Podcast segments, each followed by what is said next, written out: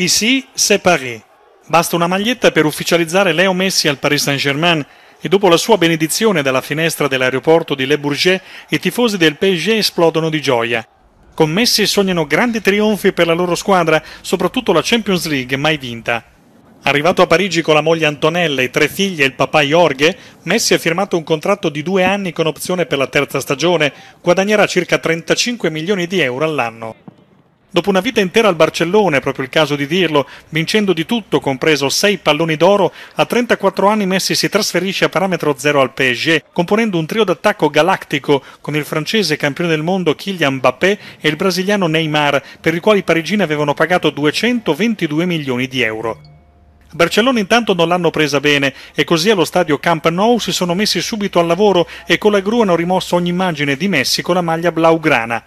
Una lunga storia che finisce davvero male.